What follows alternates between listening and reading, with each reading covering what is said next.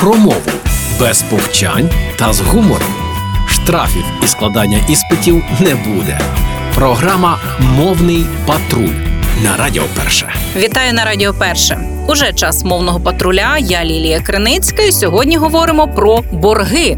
Дуже часто слово борг фігурує у невластивому йому значенні. Тому з'ясуємо, що таке власне борг і де вжити це слово доречно, а де варто замінити на інші. Іменником борг позначають щонебудь позичене, те, що треба повернути. Здебільшого це поняття вживають щодо грошей, взятих у позику або послуг, наданих у кредит. Можна його використовувати і в переносному значенні. Тож цілком доречним буде сказати, наприклад, таке: загальний розмір сплаченої пені не може перевищувати 100% загальної суми боргу. Або ж допоможіть мені, будь ласка, з цим завданням. Я в боргу не залишуся. Однак часто слово борг використовують не у властивому йому значенні, як от у цих висловах: почуття боргу, вважати своїм боргом зробити ось так, військовий борг громадянина, віддати останній борг полеглим, борг честі, зі службового боргу тощо. Але тут треба вживати інші конструкції. Тож